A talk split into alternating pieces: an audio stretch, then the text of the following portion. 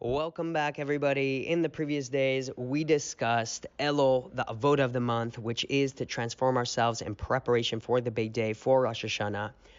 Now, I want to get a little bit into the mechanics of teshuva. And teshuva and self improvement are really hand in hand. Teshuva is the specific mechanics of how we self improve by looking back into the past, fixing ourselves for the future. And in order to really hone in and to get to the root of what we're trying to achieve when we do teshuva, we have to look at the root of the word itself. And in order to do that, we're going to have to spell the word. So here goes teshuva. Tuf Shin Vav Beis Hey, Teshuva. And when we look at the center of that root, we're looking at the three middle letters. It's going to be Shuv. Shuv means not only to sit, but it also means to return. Shuv is to return. What does teshuva have to do with return? Rav Moshe Alshich explains that when the soul comes down into this world, it's still fully attached to Hashem. We know that there's five levels of the soul. Nefesh, Ruach, Neshama, Chaya, Yechida. The top level, the Yechida, is the soul as it's attached to the Kisei HaKavod, as it's attached to Hashem. How do I know that? Because otherwise we can't exist. Hashem is the only thing in this world that can exist without a cause. He's infinite. There's no cause to his existence. So, in the same vein, if we're able to have our own sense of awareness, our own sense of choice, our own sense of consciousness, the only way that would be possible is if it's attached to Hashem itself. That's the only way that we can have an existence without a cause, so to speak. So, in order for us to be able to exist and to have free choice, to have our own sense of awareness, to have this sense of I, the only way that can that can happen is if the soul is attached to Hashem Himself, and that is the highest level of the soul, known as the Yechida. And the reason it has its the the, Yechida means one, it's oneness. That's the soul that's attached to the oneness of Hashem Himself. And what happens is that the world comes down into this world, it's still attached to Hashem, and unfortunately, we disrupt that connection to Hashem. And we get less and less in touch with the natural connection that we already have. And Rav Moshe Alshich explains that every time a person says, Hey Jared, did you see what a fool Jacob made of himself last week? We speak Lashon Hara. We don't and we don't align ourselves with Hashem's values, with Hashem's will, with Hashem's mitzvos. The more we unalign ourselves and the more we get distracted from our ultimate purpose in this world, what happens is that disrupts our, our connection and it gets less and less and less. The connection is always still there, but it gets less.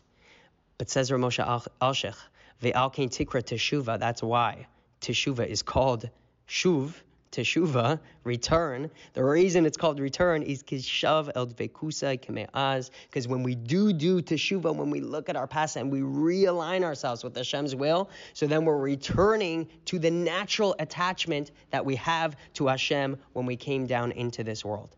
And that's something amazing because what that means is that we don't need to break any bad habits that we have. We don't need to become an entirely new person. You don't need to stop saying Lashon Hara all you need to do is to return to being a non Lashon Hara speaker. You don't need to become a non angry person. You just need to return to being the calm person you once were before. We were all naturally in that state of attachment, pure attachment to Hashem, completely aligned to Hashem and His will. We just need to return to that point. It's not something new, it's something that's already within our power to do. And a great example of that that I want to share with you is the example of a measuring stick. So you stretch it out, that metal rod, right? Pulling it further, further, further, okay? That wall is 4.23 meters, perfect for the three seater couch. And then you hit that homing button, right? You hit that little black button, you slide it across, and snap. The thing snaps right back to where it was in the beginning. And that's, so to speak, how we are, how our neshama is, right? We get further, further, further, further from Hashem. But teshuva is when you hit the snap button, when you connect right back to Hashem, right back to where we meant to be, right in line with Hashem and His values. Based on that, we can understand an amazing, amazing fire vart from the Nesivos Shalom. Because he says in Chelek Aleph in volume 1 of Avodas Hashem, page 241, he says that because our whole purpose in this world is to align ourselves with Hashem and to get pleasure and aliveness from serving Hashem, it comes out that no matter what mistakes we make, the only reason why those mistakes are bad are because they distance us from Hashem, right? That's the only reason. Chet, sin, is bad. Why is it bad? Right? The only reason it's bad is because it distances us from Hashem. It clouds that connection that we have with Hashem. So how do we judge? If we ever want to judge, and if we ever want to take a litmus test of how um, effective our teshuva was, right? End of Yom Kippur, I want to know how did I do? I want to grade myself. Easy, says the Nesivos Shalom. He says all you have to do is to gauge how close you feel with Hashem afterwards. Because that, he says, is the whole essence of tshuva, is to come close to Hashem. So if we ever want to know how effective we are, to what level, what degree we did teshuva, ask yourself, how close do you feel to Hashem afterwards? So join me on this journey back to the source. Return to who you are, return to what you are, return to where you are, born and reborn again. Be'ashev Israel, Be'ashev Hashem.